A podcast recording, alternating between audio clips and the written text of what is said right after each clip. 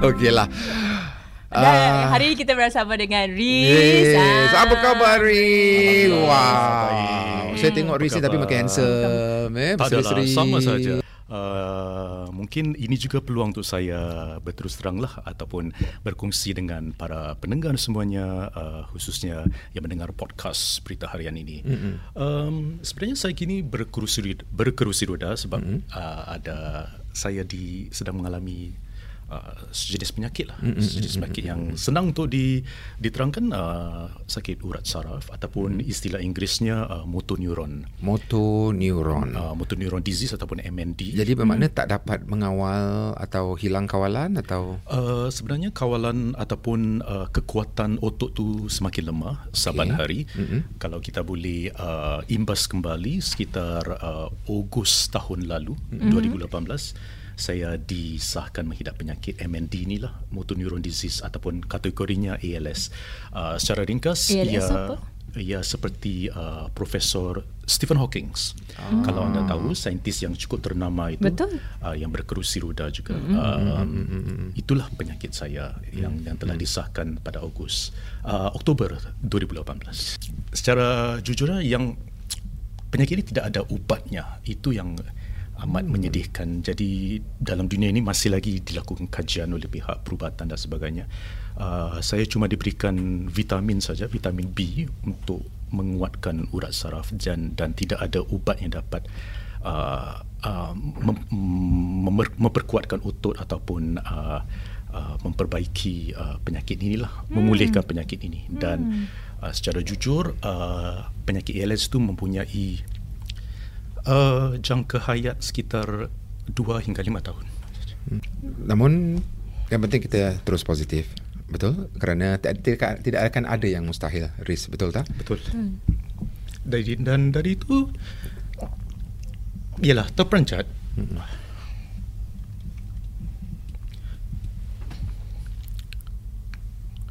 Namun, namun saya cekalkan hati hmm. untuk meneruskan kehidupan. Dan uh, ialah saya kita reda dengan ketentuannya. Yang penting uh, terus kekal positif lah. Bagi pihak Riz sendiri uh, waktu diberitahu oleh pihak uh, perubatan ni Mhm.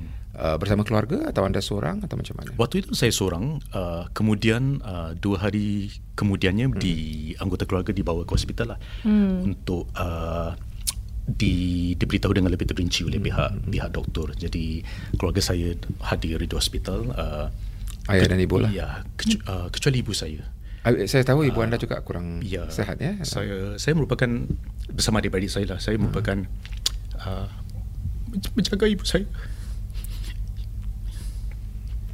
Beliau uh, seorang kid ginjal. ginjal saya tahu. Hmm. Dan uh, bergantung pada anda untuk bawa dia ulang alik dan perubatan, Ya. uh, rawatan dialisis. Jadi maka itu hari itu kami semua uh, bersetuju supaya tidak mahu membebankan ibu. Dia dirahsiakan Ah, daripada ibu dulu. Uh, kami tidak beritahu beliau dahululah. Ya. Jadi yang tahu waktu itu ayah dan Adik-beradik. Saya saja. dan uh, kedua adik-beradik saya. Hmm. Ya. Apa- agak iyalah. Apa reaksi keluarga waktu tu? mereka juga terperanjat dan cuba memahami apa itu apa penyakit itulah dan sebagainya um, ialah pada pada waktu diberitahu pada ketika itu mungkin sukar untuk menerima keadaannya tapi ialah saban hari uh, mereka sudah sudah mula memahamilah keadaannya hmm. dan apa penyakitnya ini bantuan Saya memang kagum sebenarnya dengan hmm. Riz dengan cara dengan cara you berbual pada hari ini semangat you hmm. ah memang memang sesuatu Terima yang boleh beri inspirasi kepada orang biasa seperti yang you katakan tadi. InsyaAllah. Tapi dalam dalam masa um, keadaan Riz sekarang apakah adakah macam detik-detik mencabar? Sebab saya nampak ada satu uh, yang you muat naik satu gambar mm-hmm. di Instagram mm-hmm. di mana ayah Riz mm. eh, apa untuk ambil wudu, mm. bantu. Um, then macam adakah detik-detik mencabar macam itu?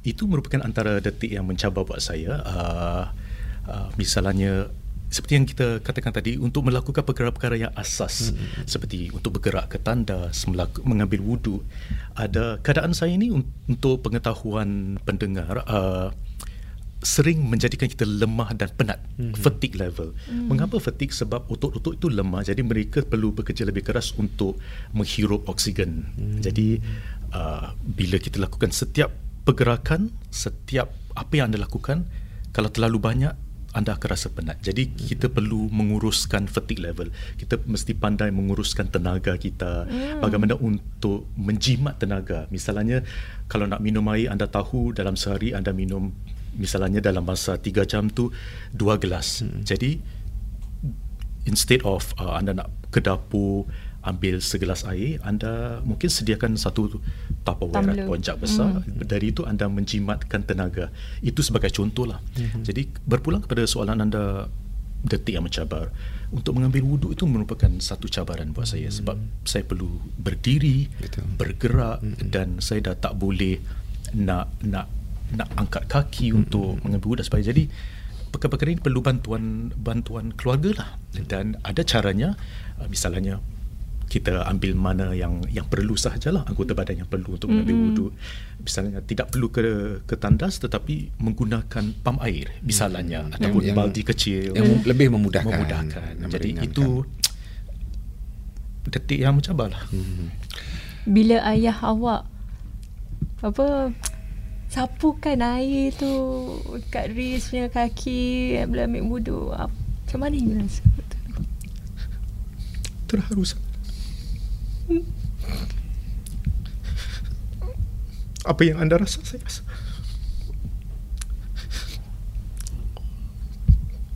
Bapa kita ya, yang membantu yang cuba.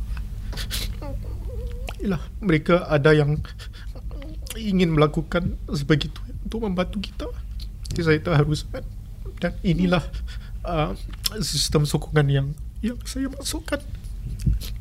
Sokongan tu ada jadi kita perlu beritahulah apa yang kita perlu bantuan jadi mereka tahu apa yang apa yang diperlukan apa yang diperlukan jadi yeah. mereka boleh uh, kehadapan untuk membantu anda jadi ini merupakan salah satu contohnya lah. Riz ada merasa frustrasi atau sebagainya macam mana Pasti kerana ada orang yang bila sakit begini kan yeah. kadang-kadang kalau tak dapat mengawal emosi frustrasi mengatasi, mengatasi segalanya yeah. dan kadang-kadang mereka yang di sekelilingnya tak faham ya uh, pastinya kita manusia biasa ada mm-hmm. ada ada rasa frustration dan sebagainya mm-hmm. ada rasa geram ataupun alah tak boleh buat benda ni uh, misalnya perkara perkara yang mudah misalnya untuk untuk uh, uh, uh, mengambil benda yang jatuh misalnya mm-hmm. di lantai mm-hmm. saya dah tak sampai lagi mm. you feel the frustration nak nak angkat botol air yang jatuh. Pada kita kita anggap yang remeh sebenarnya remeh, ya. ya kerja yang remeh. Ya. Tapi pun kita tak dapat melakukan pada saat ini ya, kerana ya. Uh, penyakit yang ditanggung dan ya. sebagainya. Tapi Riz da, da, boleh menggunakan kalau kerusi yang bermotor dan sebagainya? Itu dalam Apakah? dalam perancangan. Dalam perancangan. Uh, sebab anggota badan saya seperti tangan dan jari juga tidak kuat, kuat. dan uh, saban hari ia akan menjadi lebih lemah juga jadi memang disarankan untuk menggunakan kerusi roda bermotor lah hmm. sedang di sedang di uh, uh, diteroka hmm. oleh pihak terapi center oh. uh, saya menjalankan terapi di uh, persatuan uh, orang kurang upaya Singapura Singapura, hmm. Singapore physically disabled hmm. uh, jadi mereka telah pun menghantar untuk menjalankan ujian lah hmm. uh, model mana yang sesuai kerusi roda juga bukan sembarangan hmm. Hmm. yang mana yang lebih sesuai dengan keadaan anda penyakit anda uh, saiznya mengikut tubuh badan ketinggian hmm. dan hmm. sebagainya hmm. jadi sedang diterokai dan dan dilakukan oleh pihak pihak uh, terapi center lah insyaallah kalau bagi pendapat Riz, hmm. Riz kini uh, dalam keadaan begini. Ya. Apakah orang seperti Riz ini apa yang Riz harapkan dari mereka yang datang mengunjungi, yang melihat, yang menziarah? Hmm. Apa yang um, sakit begini harapkan? Tidak apa yang saya harapkan cuma pemahaman yang yang hmm. yang, yang mendalam lah Kerana saya tahu kadang-kadang everybody says they don't want sympathy. No, I don't need your sympathy. Don't ya, come betul. and sympathize. So what exactly yang kadang-kadang dalam hati itu you want them to cry with you you, you want them datang untuk menggembirakan anda you datang untuk memeluk anda atau apa yang mungkin in the list lima atau enam perkara tu mungkin yang dapat kita lebih faham. Yang menjadi keutamaan pastinya menggembirakan. Hmm. Itu yang paling penting bagi semua penyakit kronik ataupun hmm, penyakit hmm. yang berpenyakit ini. Hmm. Uh, seringkali mereka uh, seringkali kita kita berbincang apa yang dapat uh, menggembirakan menggembirakan kita uh, mudah saya secara asalnya orang menggembirakan kita betul. kembali betul dengan sifat positif anda kita mm-hmm. juga akan dapat menjadi positif mm-hmm. uh, pastinya uh, teman-teman di veteran kenali perwatakan saya saya mm-hmm berseluruh dan sebagainya. Jadi hmm. saya saya masih ingin mengekalkan perwatakan tersebut positif, bergembira, ketawa dan sebagainya. Tapi hmm. uh, uh, mengik- sekarang dengan keadaan saya begini, saya juga mengharapkan teman-teman dan dan pendengar memahami keadaan kami yang yang berpenyakit ini hmm. kerana kami uh, dikatakan apa apa ya keupayaan kita uh, limited sekarang mm-hmm. uh, terhad ya terhad ya agak mm-hmm. terhad terhad dari segi tenaga mm-hmm. terhad dari segi apa juga contohnya seringkali orang yang berpenyakit ni kadang-kadang orang kata eh I WhatsApp you from the morning we never reply only late evening anda harus faham kita, mm-hmm. tenaga kita terhad mm-hmm. dalam setahun itu kita perlu pergi terapi Betul. perlu bertugas berehat. Saya faham kan, saya tak marah kan? Awak hari ni besok awak jawab kan? saya WhatsApp dia. Terima saya kasih. tahu ini mesti akan mengambil bahasa. Terima kasih. Oh, you marah dia. tak marah. Ada marah, eh? tak ada marah kan? Naughty eh, naughty eh. Mana ada marah? itu, itu, so, itu, itu, sebagai... ini, ini, ini semua harus diluahkan. Betul, Jadi mungkin sekaligus untuk mereka yang menonton. Jadi orang faham. Kadang-kadang, seperti kata Syahidah tadi, uh-huh. kita juga kadang melihat Instagram, kita eh reaksi apa yang harus kita berikan? Hmm. Dalam diri, apa yang betul? what is right. Correct. Betul tak? Kadang-kadang, should we go and cry with Riz? Does that help him? Atau kita pergi, kita buat kelakar, orang bilang, apa Rasha, kata sensitif lah. Orang sakit. Jadi, apa yang dia ingin? Kadang-kadang kan, mm-hmm. nak pergi nak urut-urut ke? Nak pergi nak tepuk ke? Atau setakat kasih wang ke? Kasih sempati dan sebagainya? Apa dia? Betul. Jadi, mungkin itu menjadi satu tanda tanya juga betul, kan? Betul, betul. Ha, jadi, saya, itu saya tanyakan dari keutamaan tiga, the top three mungkin. What should a person or what you expect dari mereka ni? Ha, yang Jadi, pertama apa yang kedua apa ketiga? Yang pertama tu uh, sama-sama menggembirakan ah. kami lah. Uh, sama-sama. Jadi kalau boleh tak payahlah ulang-ulang pasal sakit macam something like that maybe. Betul betul hmm. betul. Yeah. Anda dah fahami keadaan saya? Tak payah tanya lagi lah. Ya. Uh, jadi anda sudah fahami, uh, anda fahami dan buat buat seperti biasa. Seperti biasa betul. Kami hmm. ingin di di uh, layan dilayan seperti biasa. Yeah. Seperti biasa. Hmm. Jangan nampakkan ada seperti kekurangan atau jadi kita buat seperti biasa betul. saja tapi kita faham ada saat-saat ada urusan-urusan hmm. ada uh, usaha-usaha yang harus dibantu. Betul. Uh.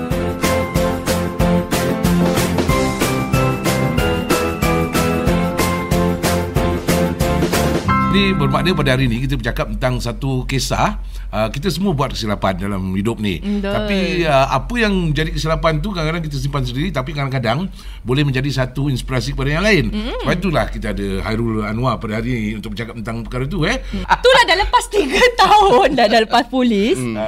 Kemudian you ada macam nak terkeluaring nak uh. nak mencuba sesuatu alam yang baru. Okay. Macam apa alam tu yang you buat?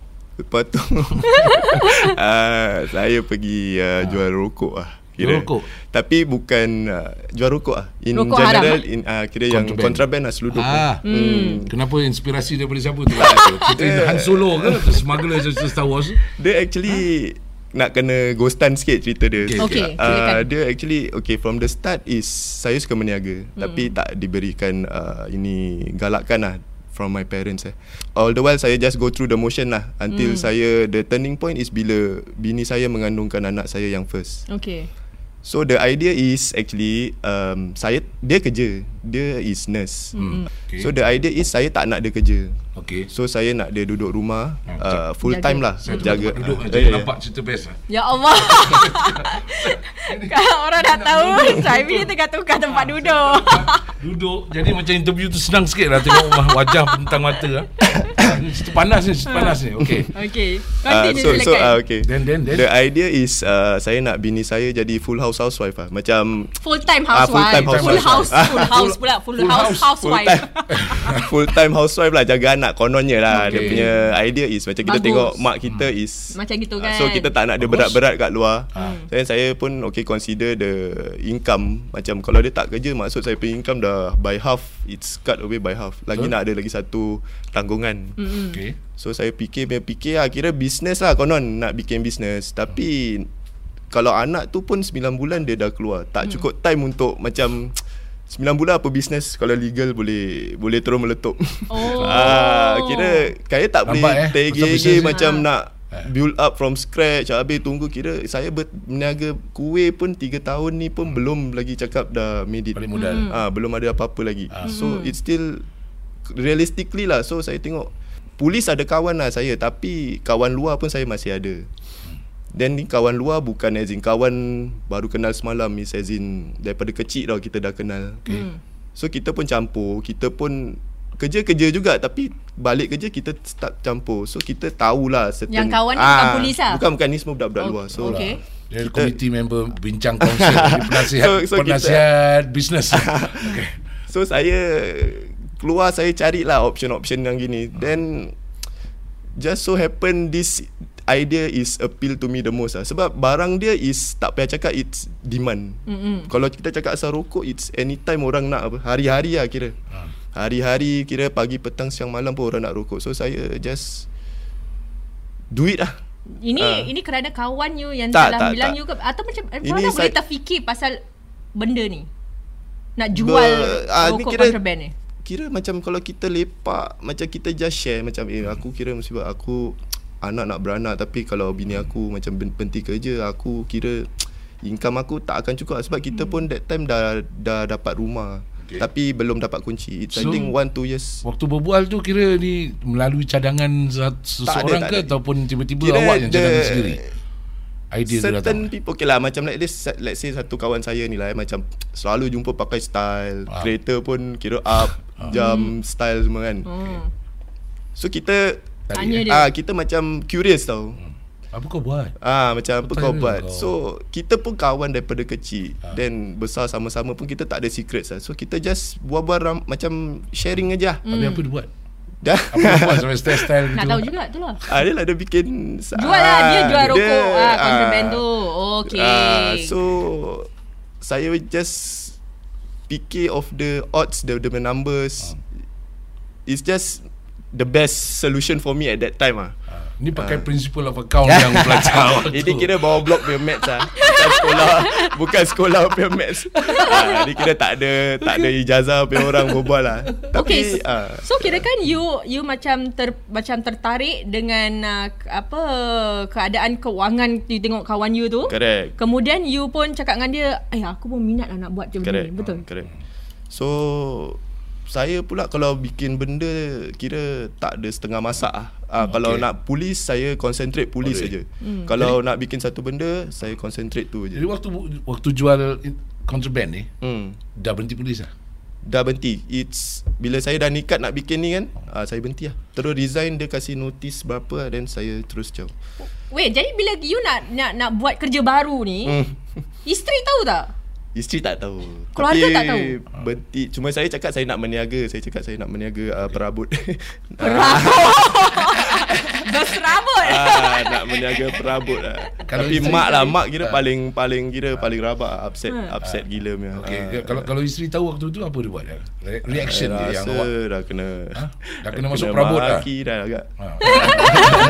Sebab she's expecting then I go uh. into this it's tak reasonable lah right? okay. uh. jadi macam mana tu I, I nak tahu kerja apa kira kan you seluduk barang tu daripada oh, seberang tambak macam mana by, apa ke by level dia kira saya masuk uh, okay saya dah resign polis uh. then saya start off ini full time saya ambil dari tangan atas tangan lah maksud dari Singapore punya uh. orang supply saya. Kira barang dah sampai Singapore is saya oh. ambil kira third hand lah. Mati level marketing ah, lah. Kira saya third hand lah. Kira ah. distributor oh. lah. Ah, kira saya ah, kalau cakap bisnes.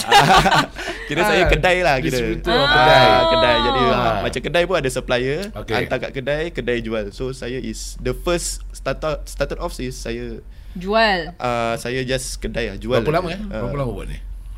I think less than a year. Okay. Hmm benda pertama yang awak jual tu hmm. bila dapat kan hmm. gabra ke confident itu time saya tak pi- tak tak fikir macam nak to be too cautious ke apa first ke sale apa. first sale terus jual macam tak ada apa-apa ke tak terfikir macam mana ini aku tak betul-betul Tapi, so awak dulu polis apa Hmm. Tak, uh, saya tak huh? tak. tak macam values kan ni macam yalah, macam polis tu kan kita ada macam values kita nak tangkap orang jahat tapi sekarang kita yang buat But, benda yang tak sepatutnya buat. Uh, tahu benda tu salah. Ah. Tahu tahu tahu. Tapi macam kalau cak, nak cakap macam totally salah eh saya rasa tu time saya dah bikin drug agaknya.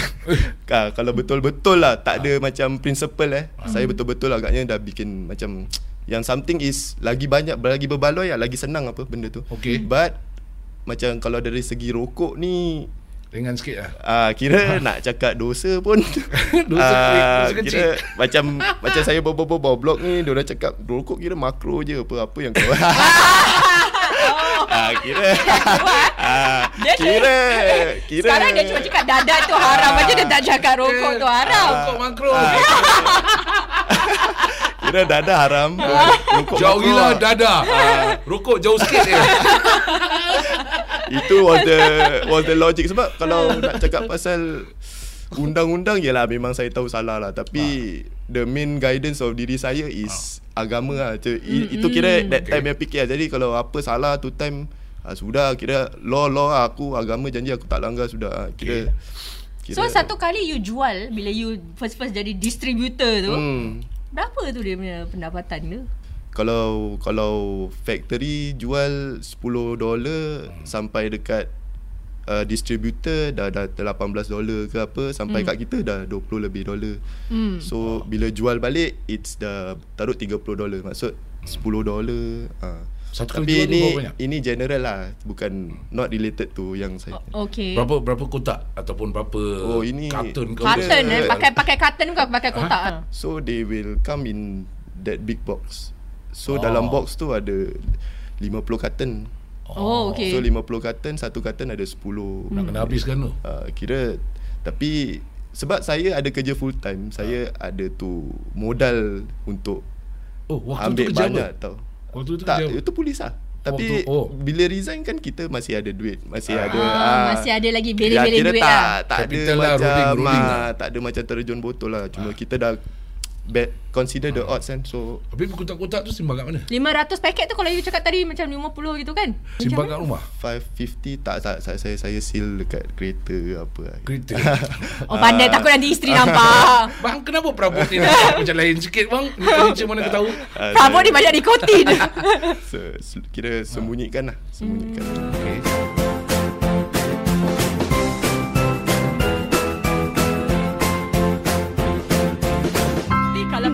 Cakap pasal Kak Girl kan Kalau kita cakap pasal uh, Apa tu Alam perkahwinan kan Kita selalu kaitkan uh, Sampai Sampai sampai ada cerita pun uh, Tentang uh, Ini Ini yang pasal uh, Video Apa tu apa kalang uh, kalang, kalang tu. Uh, sampai film, ter, sampai terkait pun terkeluar juga tentang uh, perkahwinan Kak Girl dengan penat tahu nak dengar cerita benda ni ah uh, pemain bola sepak tapi saya rasa tapi tu kita tak penat kita tak penat sebab kita nak dengar juga orang nak rewind aja korang eh kita flashback flashback you were the uh. posh and backs that time Mm-mm. they are not born yet no, yeah I know betul sebab itu you legend legend pada masa tu you dianggap sebagai the posh and bags of that time. Uh. Bagaimanakah mungkin? Why don't you turn it round?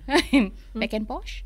Posh back? No, not that posh. posh. Then? Posh become me and then, you know. Oh, okay. At this time. nak juga. kan? Oh, nak juga. Kan? Eh, okay, betul, betul, betul. betul. Sebagaimana kita tahulah, apa ni, Kak Girl pernah berumah tangga eh dengan pemain bola sepak yang terkenal pada masa tu. Mamat, Mamat. Mamat, no. Mamat, Mamat. No. Dan of course lah, during that time kira macam ada star power lah eh, sikit eh. Tak tahu. Tak, Dia tak ramai rasa diri lah. I star pun. Tak, Sebab eh? kalau boleh, I nak diri I bulan. Bulan eh. Hmm. Bulan dan bintang. eh. bagaimana bagaimana anda dilayan orang? How does it feel pada masa itulah eh? So so uh, we lead our life tapi kata orang um, that's different lah different uh, certain certain period tu dia jadi uh, very becoming very into Islamic. Mm. Very into Islamic. Jadi in that sense dia menyekat Kak Girl dia ah, nyanyi ke apa? Sudden lah, sudden stop. So it's it's like that lah. hmm. it's like so maknanya pada satu ketika tu ada macam you tengah driving sekali brake berat. Hmm. terkejut-kejut gitu. Uh-uh. tak ada macam prep lah. Tak ada. Uh, dia tak ada Tak ada warning, warning. tak ada break signal Pull the break, ke. Yeah. yeah. Jadi dalam bila dia sekat tu waktu tu you macam mana? Uh, macam gitu lah. Pasal tu jadi frozen. Terus frozen nak habis. Ketuk pop pop gitu. Deng deng deng deng deng. hmm. Tak ada macam apa uh, negotiation ke counselling ataupun macam mana. No, Maksudnya no. dia nak Kak Gal terus berhenti daripada hmm. dunia hiburan. Hmm. For good. For good, yeah. Dan pada masa tu you belum bersedia. Of course lah. Because we are under contract, what? Uh, How can we okay. stop? Hmm. hmm. So that's life. uh-uh. so either you choose which one. So you cannot because that's a lot of money yeah involved.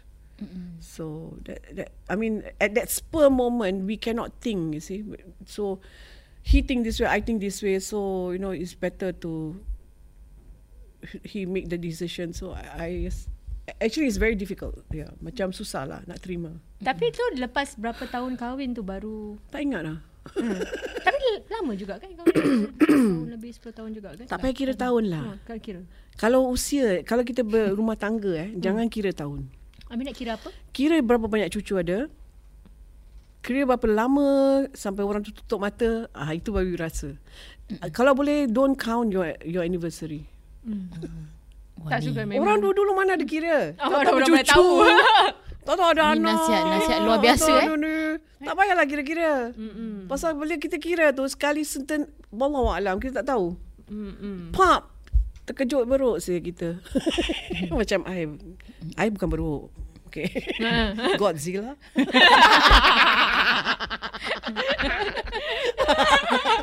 A cute Godzilla. ha, jadi betul lah terperanjat Godzilla lah waktu tu. Yeah, a lot of things lah. So it's just like tak ada jodoh. Bukan okay, perkataan tak ada jodoh tak boleh dicakap. Jodoh dah diturunkan. Mm. Talak dia dah dikasih. So I just take it lah. Mm. Uh, waktu tu uh, ayah Kak Girl masih ada lagi? ada? Hello. Your SPH. Ha. ada? I was very cool. Okay. Hmm. Macam memanglah kita, I macam boleh boleh tahan. Boleh susah tapi memang kata orang have to accept. And my parents tu, my eh? parents tak tahu.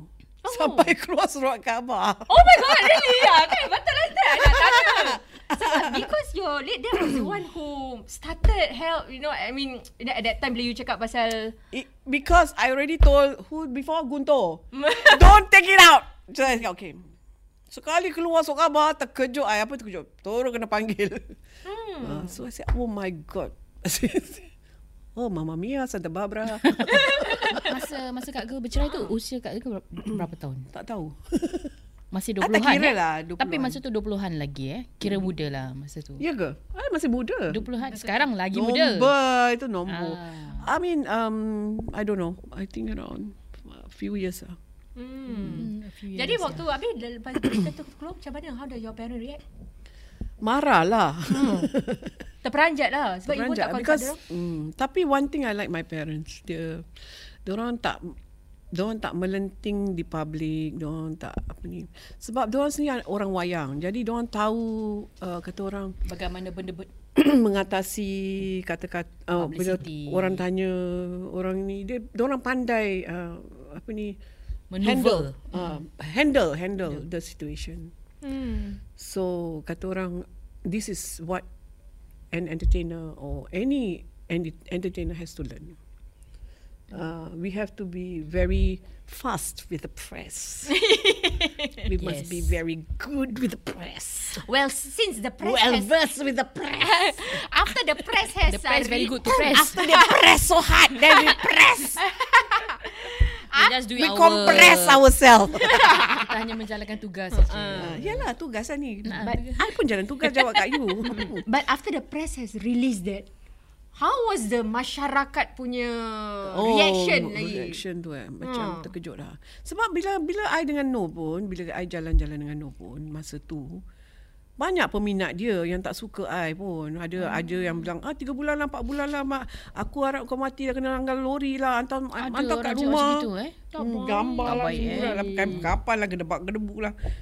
Macam-macam hmm. Pakai kapan? Gambar pakai eh, kapan? Kapan ni orang bikin pintu ni, orang kasih uh, duit solat semua orang tu tak ada dulu fantastic. Ah, wah, itu fanatik habis. Very teruk, fantastic. Teruk dah, itu uh, itu peminat gila Makno lah agaknya. Hmm. hmm.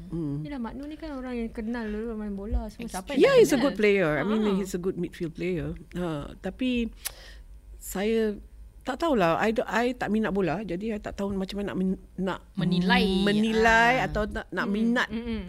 footballer okay mm-hmm. itu aja I met David Beckham before he married I met Ronaldo I met yes, I mean when they don't were in Singapore uh-huh. many years ago they were young and then kita ada apa ni uh, Olympic when they come to uh-huh. uh, then they have the the show so they came uh, it's a very uh, dekat uh, dekat Singapore. So we I perform bunga sayang and then I saw them sitting down. So that's it. Bukan teringat lah eh, Reaksi masyarakat tu macam mana Kak Girl? Ada yang suka, ada yang tak suka. Tapi sebagai seorang artis tu selalu artis yang selalu kena lah kan. Hmm. Uh, jadi saya sebagai manusia, artis tu satu kerjaya. Jadi saya rasa dalam dunia ni banyak yang kahwin cerai uh, penceraian ni adalah satu perkara yang ada.